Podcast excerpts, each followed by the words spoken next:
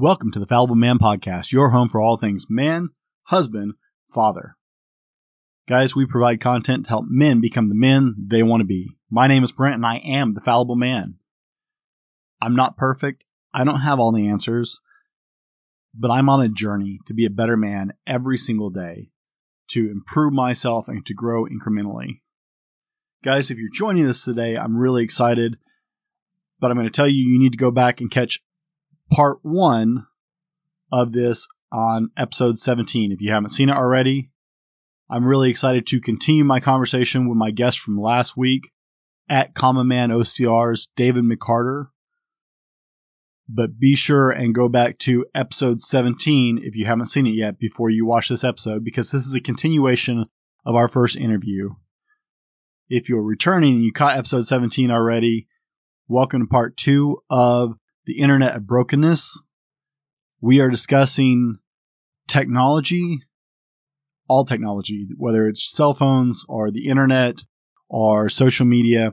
We're discussing technology and the impact that has on our kids as parents. This episode is specifically aimed at our fathers out there who are trying to be good dads every single day. We're going to continue the conversation we started last week and talk about how you as a parent can be better as a father in this age of technology and social media and all these influences and how they impact your children and how to work with that. And guys, stick around to the end. This is a culmination, like I said, of a two part series. And Dave is going to share his five tips specifically as a father to combat technology and make sure that it plays a necessary but scaled proportionate part of your child's life and how you as a dad can be most effective that way. Thanks guys and we're going to roll on into the clips.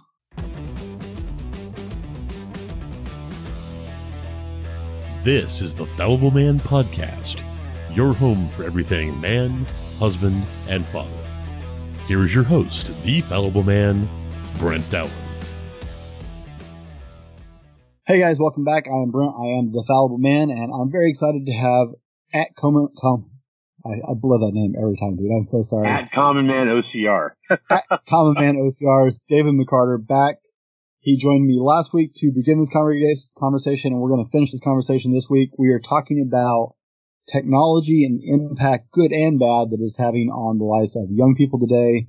Dave is a 20 year veteran, 20 plus year veteran of the IT industry and has filled various roles in that over the years. He's also 20 plus years in youth ministry, working specifically with age groups from about fifth grade to college age.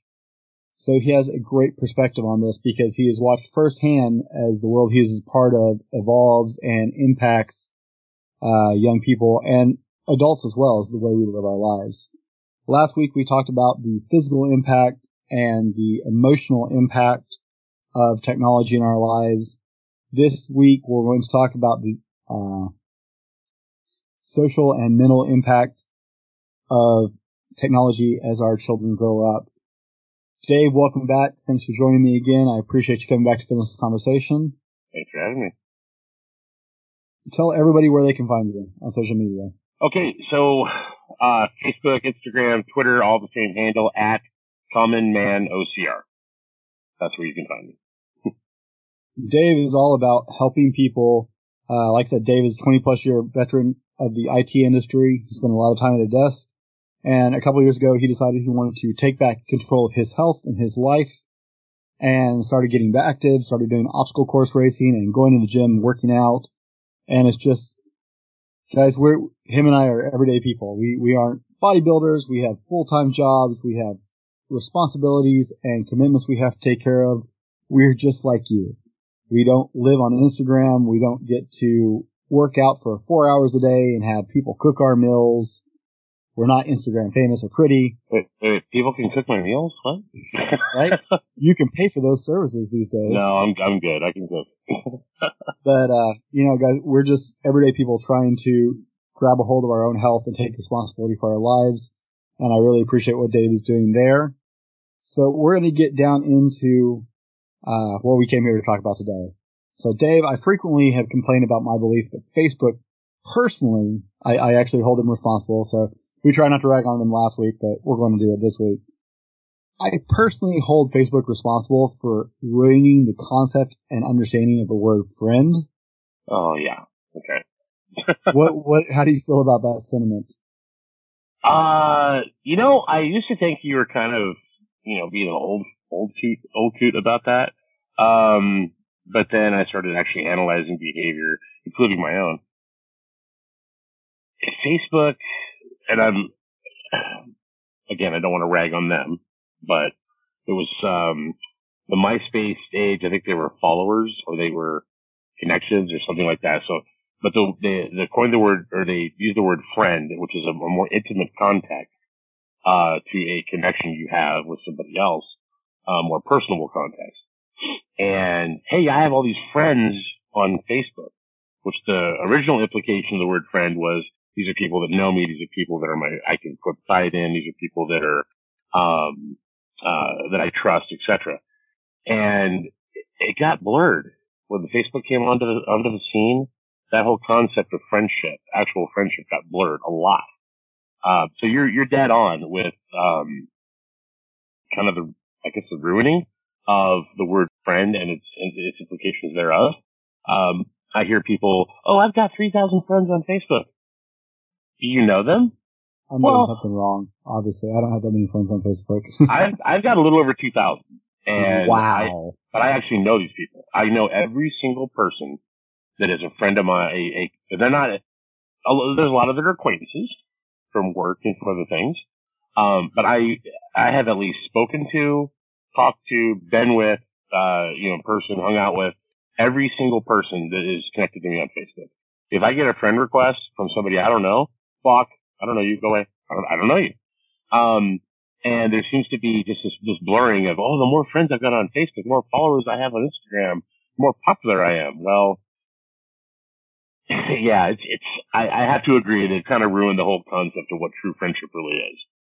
Do you think this is bleeding into our young people today oh, and how they're, how they're approaching friendship in general? Because you and I grew up like if you were to ask me how many friends I have, like I, I can generally count them on like friends on, on one hand. Right. You know, I, I can name them off and these are people like you that I, I call when there's good or bad, when I need help, when I just want to hang mm-hmm. out with somebody, when I need somebody I trust, when I need someone to have my back. I, I can name like five. Right. And my wife is one of those five. You oh, know, yeah. I, I don't have a large circle of friends, but I have a very definitive version of friendship in my head mm-hmm. that looks nothing like the way Facebook seems to define it. And I and I'm, I understand they had to call this something, and they wanted to be different than MySpace, right? So they couldn't call it whatever they were calling it. Right. But I see it really impacting young people when they talk about friendship. Well, let me let me. Uh, I'll give you a short a short story of my own life. Um, I had a friend, uh, recent, and this is fairly recently, asked me for money, and um, they needed some help, right? And this person doesn't talk to me that much. They don't talk to me much at all. Uh, but they, they need help with something. So I, I said, Hey, here's, I've, and here's, here's some money. Here's what I can do to help you out. And then I was like, Oh, thank you. Thank you. Thank you. Oh, you're so awesome. I'm so glad I'm your friend. And then nothing. Right? Zilch. Okay, so I use that concept. I, I said I was talking to a friend of mine. I said my friend, blah blah blah, and I told him the story. They go, well, "Don't you mean acquaintance?" Because a friend wouldn't just stop talking to you. A friend wouldn't would actually like, you know, try to pay you back or whatever. And I look at that same in a teenager's life, in a young kid's life. Of you, know, you got a lot of people out there that are acquaintances, and they know you by name and sight, usually just by name but I know you by name and inside or somebody else you're connected to. Um, a true friend, like you said, would be somebody like, when you're having a bad day, can you call that person?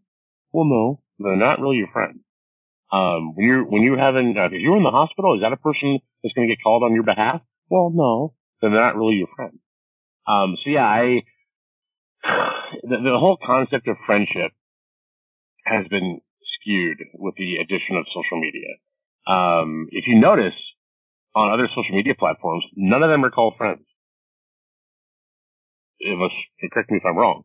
No, I, I, not on any ones I'm on. They're followers, their connections, their uh, uh, whatever, but they're not called friends. And Facebook is the only one to have done that. So I don't know if there's a patent on it or whatever, but um, uh, it was very strategic uh, in the the psyche of people to call that a friend, that connection a friend, and um, so you think you're having this intimate connection, but yet in reality, they're just an acquaintance. So and it's more it's, emotional marketing. It's, emo- it's precisely, it's exactly what it is. And it gets to a point, like for especially for a kid, if you don't uh, step in and say, no, that's not a, that's not a friend. That's you know, that's somebody, you know, whatever, you know, however you want to define it. If you can step in and actually make that distinction to the kid, the kid's going to grow up and have that proper definition, of friendship. If you don't, they're going to grow up with the skewed definition of friendship, and that's you, you don't want that as a parent. So, I mean, how do you you you do work with teenagers on a regular basis, which I mean gives you an interesting sampling to actually watch all this play out. How do you think the social media and technology like cell phones and social media and the the like technology in general has impacted our social dynamics and our interactions? I know on the last show you were talking about your friends' kids playing on the phones during dinner. Yeah. I see it happen, happening more and more as it becomes a replacement for social interaction. Um, I don't have a problem with playing video games online. I mean, I'm on Xbox Live. Follow God's Navy on Xbox Live if you want to. Um, but uh, I don't have any problem playing video games on my iPad or my phone or whatever. But when that becomes a replacement for social interaction, like actually talking to somebody or hanging out with somebody, I mean, for goodness sake, we've played, you and I played video games before, you know, online, but it's a great, great thing. We used to do this. We need to start doing it again this next year, but I think it was once a week. You'd ride, you'd ride up here. I'd ride down there on one of our, our bikes and we'd go off on a motorcycle ride together. You know, that was true inter, wasn't really interaction because, you know, unless we were riding next to each other and making faces at each other. It, it, was guy interaction though. I mean, that's. Well, yeah, but it was. But it we. We were was, together and we're doing the same thing, you know. And and those are those are things that kids need, especially as they're developing those receptors in their brain for emotional connections. Of being able to have those situations where um, they're getting together, they're doing stuff together, they're going out and doing hikes together. If you want to have a video game night with a bunch of kids, great. Invite a bunch of kids to your house. Have them in the same room. Have them in the same room playing the video game even if it's screen time for an hour or two. LAN party. Exactly. The old school LAN party is amazing. Um, if, for those of you that don't know what a LAN party is, back us nerds would get to our computers together, we'd network them all together in the same garage or room or whatever, and we'd sit there and play video games against each other. It's that's that's why would I do that now when I can just get on Xbox Live? Or why would I why would I actually talk to my friend when I can just post something on Facebook or Instagram? Uh, yeah, but it's not. A, it's not supposed to be a replacement. It's a tool. I, I remember uh, setting up four Xboxes and uh, four different televisions and having 16 player Halo tournaments all oh, yeah. night long with Old teenagers. School. Heck yeah. uh, and it, it was awesome because not only were you getting to shoot the other team or whatever, play against other people, but like you could throw things at them. Like when they when they totally nuked you, you, you, could like pick up, yeah, you could like pick up chips and throw them across the room with them and stuff like that because we were all sitting around these four televisions, oh, kind yeah. of in, in a square. But it, but it was awesome because you know talking trash on on a headset sucks, but talking trash to each other while you're playing like right across from each other, we can throw chips at each other and exactly. laugh and make fun of each other. It's, it's we were still on the screen, but we were interacting with real humans. Yeah. Like I, I would reach over and push over the guy next to me just to throw him off his game. He'd be well, getting close to getting killed. I'd just reach over, like push him over, so he'd drop the controller. Well, that's what they were running into with this with this whole pandemic. Whether you whether you believe the pandemic or not, and we're not here to discuss that necessarily. Yeah, is, no politics. Uh, yeah, no politics. We'll leave that out today. Uh, but you know, kids are they're becoming more and more addicted to that screen as a replacement for the social interaction because people are physically physically and socially distancing themselves from each other. Um, but even then, you know, there's there's ways to, to do it. There's ways to be quote unquote safe um, and be able to socially interact with somebody else. There's, you know, I mean, go old school. Pick up a telephone. Pick up a cell phone. Call the person. You know, I, I have to remind my brother-in-law that you know cell phones make phone calls, not just video calls and text messages. Even a video call though, so that, that's one thing I'll stop right there. Even a video call can be a boon for this kind of distancing that we're experiencing right now because you're actually seeing the person's face, especially, you know, somebody who's 2,000 miles away. Um, but, um, somebody very, uh, give you a for example, somebody, somebody very special to me is actually on the other side of the Pacific. And, um, uh, she'd call me, uh, video call me, like, and my spirit would perk up. Like, oh, hey, I actually see her. I'm not just seeing them, you know, a text message or something. Um, so there, there are ways to do that and be physically, socially distant.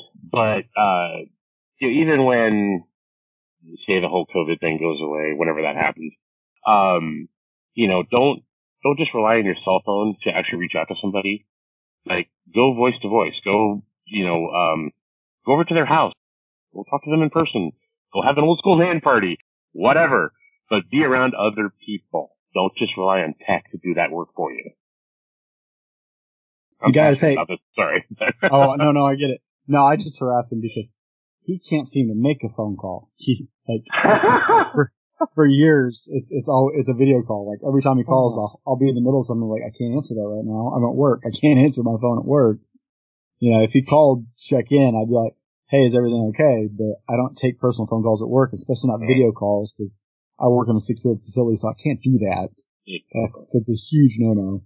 Mm-hmm. Um, but hey, you know, guys, if you're getting anything out of this, be sure to like and subscribe both at, at the Fallible Man and at Common Man OCR. Guys, we'd love to hear your opinions on these things. We'd love to talk to you about this stuff. Let us know what you think. Hit the bell icon if you're watching this on YouTube so you get noticed every time we post. And uh, let's keep this rolling. It's actually interesting that this is the direction you went with this comment because my next question is. I only read your notes once. So. we, uh, I, would like to say it totally isn't planned. Um, oh yeah, totally. it's my opinion, and, you may disagree, that we've lost our ability to have rational conversations with people we Sorry. have different opinions with or disagree on something with. And it's something that I've noticed has become very prevalent in the last several years where, you know, having disagreeing with somebody automatically like puts you at odds. You can't disagree uh-huh. with somebody, which is just mind blowing to me. Uh-huh. But we've we've lost this ability to have rational conversations with people we have different opinions on. Do you think this is related to technology or is just something in general? Does it correlate at all? It's something. Okay, so I don't want to blame tech because I work in tech, but um, let's be honest here. When Walter Mondale, and I forgot who was, was it Bush and Mondale? This is back in the 80s. Um, you know, when, when, uh, oh, here we go. The first election I can actually remember, uh, Reagan versus Carter back in like 1980, whatever. So yes, I am that old, so deal with it. Um, but, but, um, uh, if you disagreed with the political side of one or the other, it was you disagreeing with it, right? It was, it, you know, if you talk to your family or whatever, you know, you guys get to have a spat in the, in, inside the house and that was it. Well, now technology has given you a worldwide platform by which to not only uh, ex- uh, not only shout your political views to the top of the world, you can also rip somebody a new one who doesn't agree with you and call them every dirty name in the book. And that's where it becomes technology becomes that um, uh, kind of that that uh, steroid that really gets that that uh, ability not to have a, a, a actual discussion, you know, uh, going really well. Um, is it's it's exacerbated the problem. It's made it worse. It's made it to where uh, I don't agree with you, but I'm going to tell everybody why I don't agree with you, and you suck Please. or whatever. No, but no, that's what I, that's what I'm saying is that's that's that's what technology's done. Um, it's not necessarily tech's fault. It's just they provided the platform, everyone else provided the content.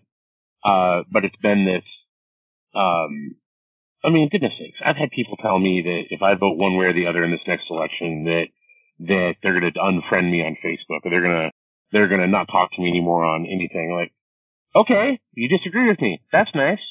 I'm not advocating who you should vote for. I'm just saying I'm voting for X or I'm voting for Y.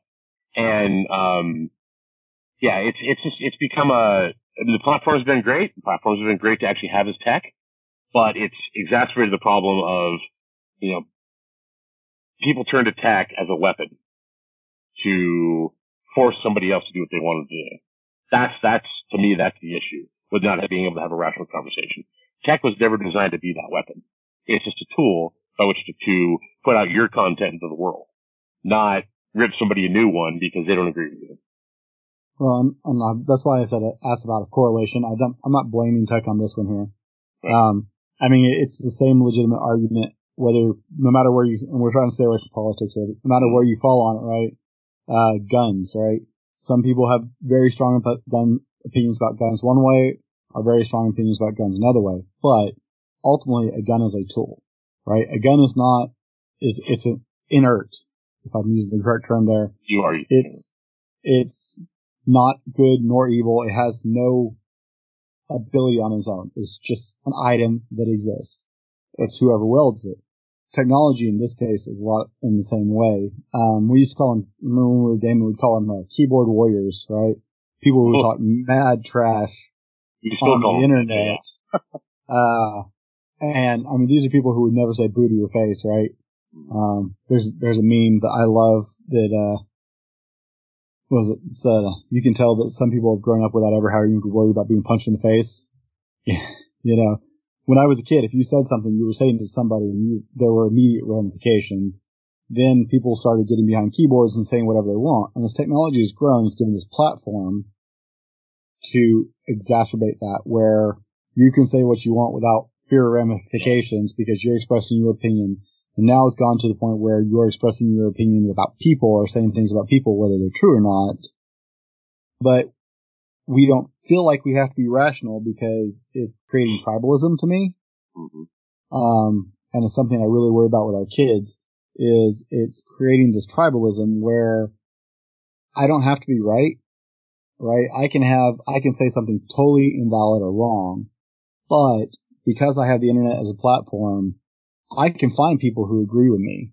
So therefore it strengthens my resolve on this and I become more unreasonable about whether my opinion is correct or if I'm incorrect. And I won't even humor that because I found support that agrees with what I said, regardless of what I said, right? And, and I think that is part of how this has become where we can't have rational conversations now is used to if I said something and you disagreed or you said something and I disagreed, we'd have to have a conversation about that because we are on our own. Mm-hmm. But now, no matter what you say, right, it's like uh, flat earthers on the internet, right? There, it, there was a time where people laughed at them. and there are, there are still a lot of people laughing at them, but they became a community because there are other people who believe that and the world has united that with technology. So those people can find each other and now there's a community of them to support each other. So now they don't have to agree or defend their argument or formulate that on their own. They have a community that helps support that idea. And so I think it's creating uh, separation and tribalism because I can find the tribe that agrees with me and I don't have to give or I don't have to be willing to negotiate my opinion or thoughts because I can always find that support. And I, I worry about that with teenagers because you see the same thing with some of them. They have some teenagers with some very extreme opinions and social media and technology is giving them a way to connect with other people with that extremism. Um, we've seen all the riots and stuff going on in the last couple months. And, you know, Martin Luther King never did anything violent. And I hate that people take his quote, uh, as violence is a voice for people with no voice.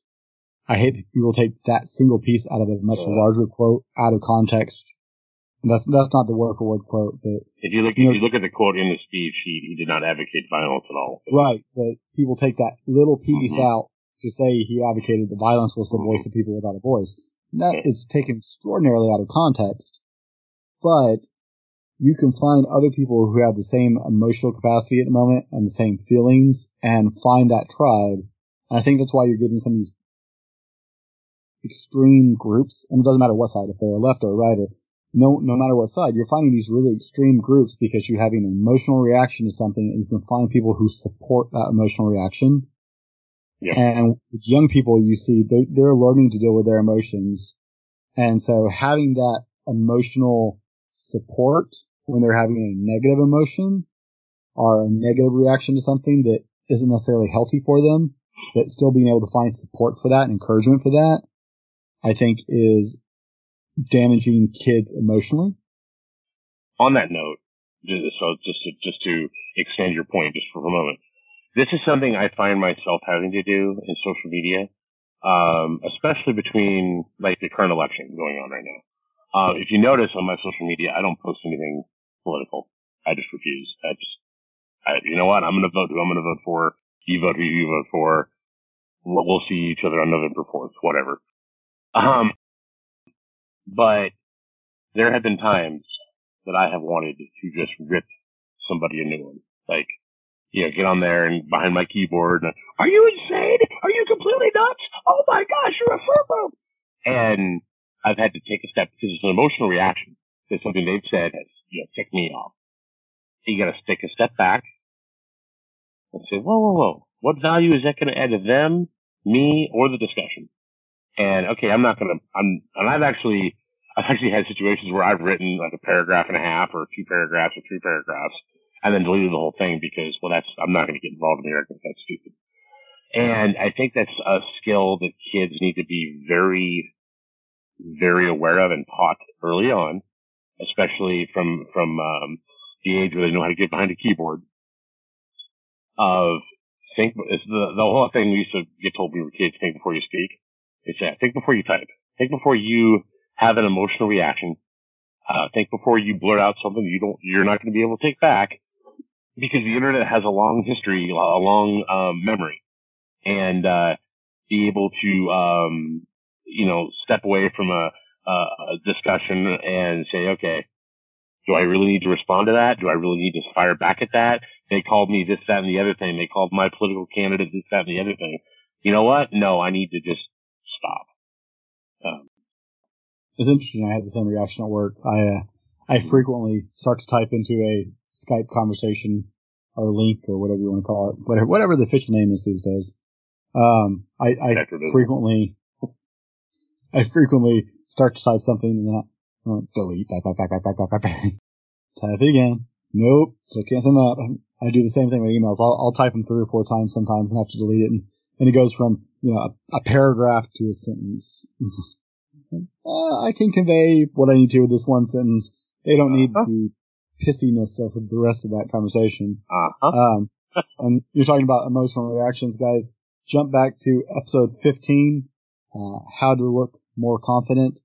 And we talk about emotional control and reacting emotionally to things in the second half of that episode. So go back and see that if you haven't. We're going to roll to today's sponsor and we will be right back with you. Today's episode brought to you by thefallibleman.com. That's right, it's us. Head over to www.thefallibleman.com and check out our blog, updated twice a week with new content and links to all of our social media offerings. Tag or search us at The Fallible Man or at Fallible Man on Facebook, Instagram, Twitter, and other social medias for daily content. While you're there, check out our attitude swag, shirts, cups, stickers, and more. Again, that's www.thefallibleman.com. All right. And we're back, guys. Thanks for coming back. We are continuing our conversation from last week with Dave McCarter. Um, Dave is a veteran IT guy and youth minister with over 20 years in both industries.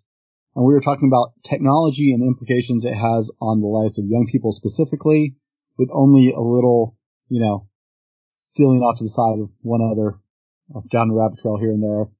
Um, but that's what happens when you put friends together. Dave has been adding a lot of value to this, guys, and be sure to check him out at, at Common Man OCR and see what he is about. He's helping people take their lives back, just everyday people like you and me who have jobs, who have responsibilities, and are just trying to take care of themselves in the middle of real life. So, getting back to subject, Dave, did you ever have a like a math teacher who didn't like calculators because he they thought it would deteriorate your ability to do the work yourself? Yep. Absolutely. I know my teachers in uh, middle school show your work, show your work. But I have a calculator, show your work. And you actually had to write out, actually this, I'll go all that to elementary because elementary didn't really have calculators that much. But you had to write out every single, like, especially long division, you had to write out exactly how you got to the, the problem or to the answer. And if you didn't, you didn't get the points for that, that problem. So. Right. I, I had a teacher who was, I mean, huge, huge. You couldn't even have a calculator in a room. Um, it, like it was a no-no. You were not allowed to bring a calculator to class. She would take it away. Nice. if it was the first time, you get it back in your class and you put it in your locker. If she ever caught it you with it the second time, it was hers. I'm still not sure how that works, right? But it's technically theft. But she has a calculator collection in her house. But yes, yes, she does. Um, but I, I understood their mindset of it. I had another teacher who would, you could show the work on your first test, and then for the rest of that section, you could use a calculator if you did well enough on your test. But I understand the thought process behind it, right? They, they, the thought process was if you didn't learn to rational it out and work through it logically in your mind and go through the steps and go through the process, then you would not be able to do that later. You were shortcutting yourself and actually not learning anything. Do you think that the prevalence of technology today is impacting our ability for critical thinking because it is, let me finish the question, because it is so easy to just turn to our technology to get an answer. Like, for example, my kids the other day, Uncle Dave installed a, a Google Dot or whatever the crap you call those things oh, in the my Wi-Fi, house. ac- the Wi-Fi access points, yeah. No, not those little speaker thing. Oh, that thing, yeah, Yeah. So. Uncle, yeah. Uncle Dave dropped by my house one day and installed one of those and taught my children how to use it before I ever got home so they would think it was amazing so I couldn't just take it out because I would have just taken it out. And, uh, so now my kids know if they get jammed up on something, they can be like, Hey Google, how do you say blah blah blah in Spanish? Hey Google, what is, you know, 29 times 30? Hey Google, what's the temperature outside, right? My kids know they readily have a resource. If they don't know the answer, they can just ask the question. And so this is, and this is the reality we live in, right? How many times have you just like Googled something, right? You didn't know the answer to something, so you Googled it. And there's a, definitely a place for research and the ability. I, I love technology. I love information being available so I can look up and learn things on my own. But do you think it is impacting our ability to critically think through some problems because of the ease and availability to have somebody else answer it? If you have technology become the replacement for you rationalizing a problem out, then yes. Um, why would I want to learn that when all I have to do is Google it? That kind of thing. Um, give you a brief story from my IT career. This this job that I've got uh, now, when I, I was a contractor for several years, and one of the questions asked me in my interview was, "Hey, can you do you know Windows PowerShell? If you guys don't know what PowerShell is, go over to Microsoft.com look for PowerShell. Anyway, do you know Windows PowerShell?" I said, "No, but if you hum a few bars, I can fake it." And they said, "Well, wait, what do you mean by that?" I said, "I'll get a book and I'll learn." And was able to rationalize and and figure out how to write scripts and do complex stuff. And I think I taught you PowerShell uh, Yes, years you did. ago. And um, uh, if it wasn't for taking that initiative, I mean, I could have literally looked it up online. I could have Googled everything and looked up how to do all the stuff I wanted to do online. But it took the initiative of doing the research myself, doing the work myself, putting myself through, um, uh, uh, here's a problem I want to solve. How would I write the thing to do this? And that allowed me to critically think. Um, and a lot of times what I'm seeing now is, like you said before, they just ask their Google device or their, I've got a home pod sitting next to me here in my house, uh, from Apple of, uh, they'll just, I'll just ask my phone, you know, hey Siri, what's the temperature outside? And Siri, Siri's going to respond here in a second. You know, uh, I'm waiting. 33 degrees. Oh, stupid thing. Um, but, um, but, uh, uh, I think it is impacting that critical rationalization function of a human because it becomes, the technology becomes a replacement for that. Again, technology is a tool. It's not a replacement for anything that you need to do. Right. And I, I mean, I'm, and we're not ragging on technology, uh, so much as. How would we make our money? How would we rag on it? Yeah, I say, it, it's it's both of our living, so we, we can't rag on technology too much.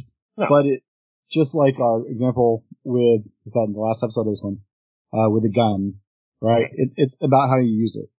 Uh, one of my one of my concerns, and one of the reasons I didn't actually have a devi- device like is it, is it Google Dot? Is that what that thing is? Oh, it's the uh the Google Google Home.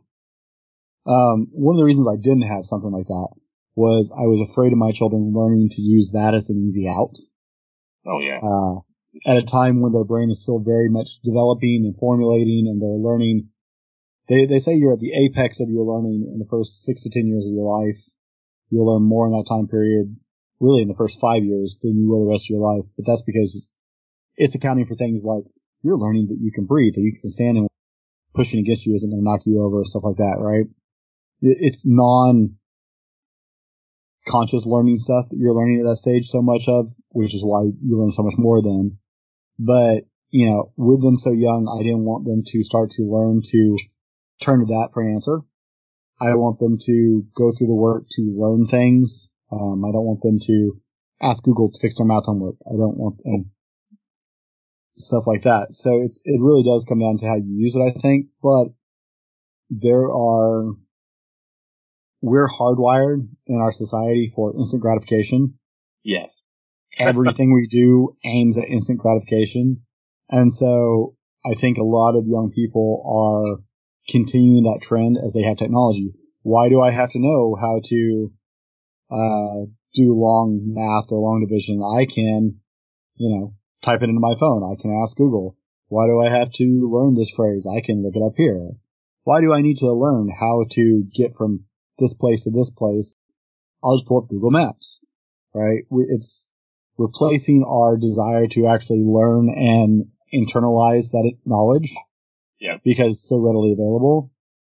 And I, I think that's a problem in schools. Listening to like some of the teachers I know, how many kids are graduating who don't know some really basic things because their answer, yeah, their answer is just to pull it up on their phone. Well, give you an example on that. Okay, so this last year, I got to go to Charlotte, North Carolina for the first time, right, to to visit uh, one of my work teams out there, and I look at the map, like on on Google Maps or or Apple Maps or whatever, of where I was, where the office was, what the best route to get there was, and then I would get, I would leave work, head back to the hotel, eat whatever, work out. I would leave the hotel again, and then I would go get lost. Like I go find the 511 tactical store, or I'd go, you know, go find this, this thing over here that can see North Carolina or whatever, and I would just go get lost and then, and I would try to memorize what I saw on the map and how to read that map. Okay, this is how I get back to where I need to be. And that way I'm not completely dependent on turn by turn navigation. I actually can use some of those rationalization skills of, okay, I turn north on freeway blah, and then I get off at exit blah, and then, you know, et cetera. And I don't, I don't see people doing that much anymore. And that's terrifying because they're so dependent on that device to lead them where to go. They can't do it on their own. So do you think that tech is impacting our, our ability just to reason and logic in general or just our critical thinking skills? Um, I know a lot of people who couldn't logic their way out of a box. or what paper stack. Um, I think both. I think that the, the critical thinking skills are definitely impacted. We talked about that already. The just just common logic, or as they used to say when I was a kid, common sense, um, is getting impacted. If you don't have somebody who's there helping you through that, or teaching you the right way, then it's, hey Google, blah, blah, blah, give me the right answer. Cancel. So not give me an answer. But I got a Google device sitting over here. Um, but, uh, uh, I think that, that, that common reasoning, that common logic that occurs, um, can be impacted if technology is your first tool to turn to, your first thing to turn to, not trying to learn it yourself. Example, I've, I've got a door on my dryer in my, in my laundry room and the door was mounted incorrectly. And you know what? I put up with that thing for five years. I just, it, it sat there and, and the other day I decided, you know what? I'm tired of opening my dryer this way. So I went ahead and I pulled the door off and I looked at the door and, and I had to figure out how to take the door entirely apart and move the move the the hinges over here and put the door back together and make sure it worked. And and I got it mounted back up. And hey, sure enough, it worked. I didn't have to go to Google. I didn't have to go to Bing. I didn't have to get a manual. I just looked at it and reasoned and logically figured out how to make it happen. And there's some folks that they can't change a tire on a car without getting an answer from Google. Well, that's a problem. to me, that's a why are you driving if that's the thing you have to turn to? Um, so there's there's some definite negative impact, but again, it comes down to how you use it, how you've been taught to use it. Um, you know, parents having that that uh, control. I hate to use the word control with parents, but that um, those set of controls in place of no kid, you need to figure out how to get this done. Um, another short story. I was in Juneau, Alaska with my my youth group here a couple years ago, and the alternator on my Ford Excursion died. So I called my dad. I Immediately, I didn't get on Google, didn't get on Facebook. I called my dad. He goes, David, here's the alternator. What do you think? I'm not coming up there to save you. so I, I had to look at the alternator. I've never replaced one in my life. I'm like, oh, it's like three bolts. Okay, that's cool. So I went ahead and got the tools and, you know, and did the work, put the, the alternator back on there and started the rig up and away I went. But it was because my dad taught me at a very young age, very simplistic things like, here's how you turn a wrench. Here's how you do this. Here's how you do that. Here's how you logically think through this. Um, if it wasn't for that, I'd probably be still sitting in Juneau, Alaska right now. All right. Well, we're moving towards a wrap up, guys. And I, I told you guys that one of the things we wanted to do is not just, we, we don't want to complain about it, okay? Technology is great. We both make our living in technology. Um, and it, it's here to stay. It's not like it's going away. I mean, I yeah, unless there's like a I don't know giant nuclear global war or something, maybe I, I we don't ah. have to we don't have to worry about it, right? This, then you're all dead from radiation and bombs, but you know it, we're not getting bombed back to the Stone Age anytime soon. Technology is here to stay, and it's only going to grow and change. So it can impact your kids, and as dads, we're trying to raise our children the right way. And that includes both in the way they handle technology and the real world. And we got to meld those two together. So I've asked Dave to compile five thoughts, uh, from a very experienced IT professional and a guy who has worked with teenagers for over 20 plus years, guys. That's how Dave and I met was at a youth workers retreat umpteen years ago. Uh, I've asked him to put together five thoughts to share with you on how to help make sure your kids are using technology in a positive way and it's not hurting them and you know what's going on with it. So okay. that's how we want to end this. This is in no particular order. So the first one is have a balance. Um, have a balance between the screen time and physical activity, outdoor times. Um, they're they're going to be on screens because of school, etc. But make sure they go outside, they play, they you know run around the block, whatever, run around the yard for four hours, however you want to look at it, and feel free to do that with them. Um, take them on hikes, like Brent was talking about earlier. Uh, pay attention. Uh, pay attention to number two. That's number attention. two. That's number two. So pay attention. Um, when your kid comes home and I have this new friend on Facebook. Do you know him? No, he's from Indonesia. You know, you need to be paying attention to things like that. Uh, don't be afraid to, I hate to use this term, but cyber stalk your own children if they have a social media presence. Um, pay attention to who's on their Facebook page, who's following them on Instagram. Uh, don't be afraid to ask questions, but pay attention to what your kids are doing online. Number can three. I, can I okay, throw in one thought there? Hey, if you're going to have your kids online who are not technically adults yet, as to cyber stalking your kids or whatever, here, here's my add on to that as a requirement for them to have those social media accounts, they have to be friends with you on the same social media yes, platforms. Absolutely. So you absolutely. have complete visibility about what they're posting and who they're interacting with. Absolutely. I completely agree. Um, there's been a few cases where that I've seen that not happen and the parent come at, come to ask me about it and okay, well, here's your social media profile. They have you blocked. You guys got to figure that out. Um, number three, get educated. Get educated, get educated, get educated. If a kid comes home and says, "Oh, this this person on Parler added me, and I don't know them," okay, well, what's Parler? You need to be thinking about that and getting educated on what these kids are experiencing. Um, get educated with, and you don't necessarily have to have an account on every social media platform or every technology platform, but um, when they're talking about, oh, I Snapchatted Billy.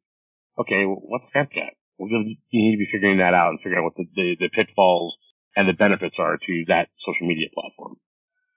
Um, technology is a tool. We've talked about that a couple times in, in this episode and the previous one. Uh, this is number, number four. four. Thanks. Yeah, thanks. number four. See a big old number and number four. Um, it's a tool on the YouTube version for sure. but it's it's it is a tool. Uh, it's how you use it. It's never a weapon. It's never something that um, should be used to to tear somebody down. It's just a tool. It should never be anything more than a tool. Uh, this goes into number five. Number five. It's never a replacement. So by that I mean it should never be a replacement for social interaction. It should never be a replacement for family time. It should never be a, a replacement for emotional trauma uh, and, and filling a hole via video games or something to that effect. It should never be a replacement for dealing with things in life. So yeah, have a balance. Pay attention to what your kids are doing online. Get educated about the technology. It, technology is a tool, and it's never supposed to be a replacement for basically living life. Those are my top five. All right, guys. Hey, Dave, I appreciate you joining us. Once again, that's yeah. at Common Man OCR on most platforms. Guys, as always, you know, as a dad, you're trying to be Superman. Go back to some of my blog articles. I actually wrote an entire article on that. You want to be Superman in your kid's life. You want to try and live up to the expectation, but you know, life is busy and life is technical and there's a lot going on and a lot to do as a parent while you're trying to be a good man in general. So take this to heart. Technology is a wonderful thing, but it has some pitfalls just like anything else, right? It's just a tool, like Dave said. So be active in your kid's life, be active with your children, set the example for them. Guys, I am the fallible man. Thank you for joining us. Be better tomorrow because of what you do today, and we'll see you next time. This has been the Fallible Man Podcast, your home for everything man, husband, and father. Be sure to subscribe so you don't miss a show. Head over to www.thefallibleman.com for more content and get your own Fallible Man gear.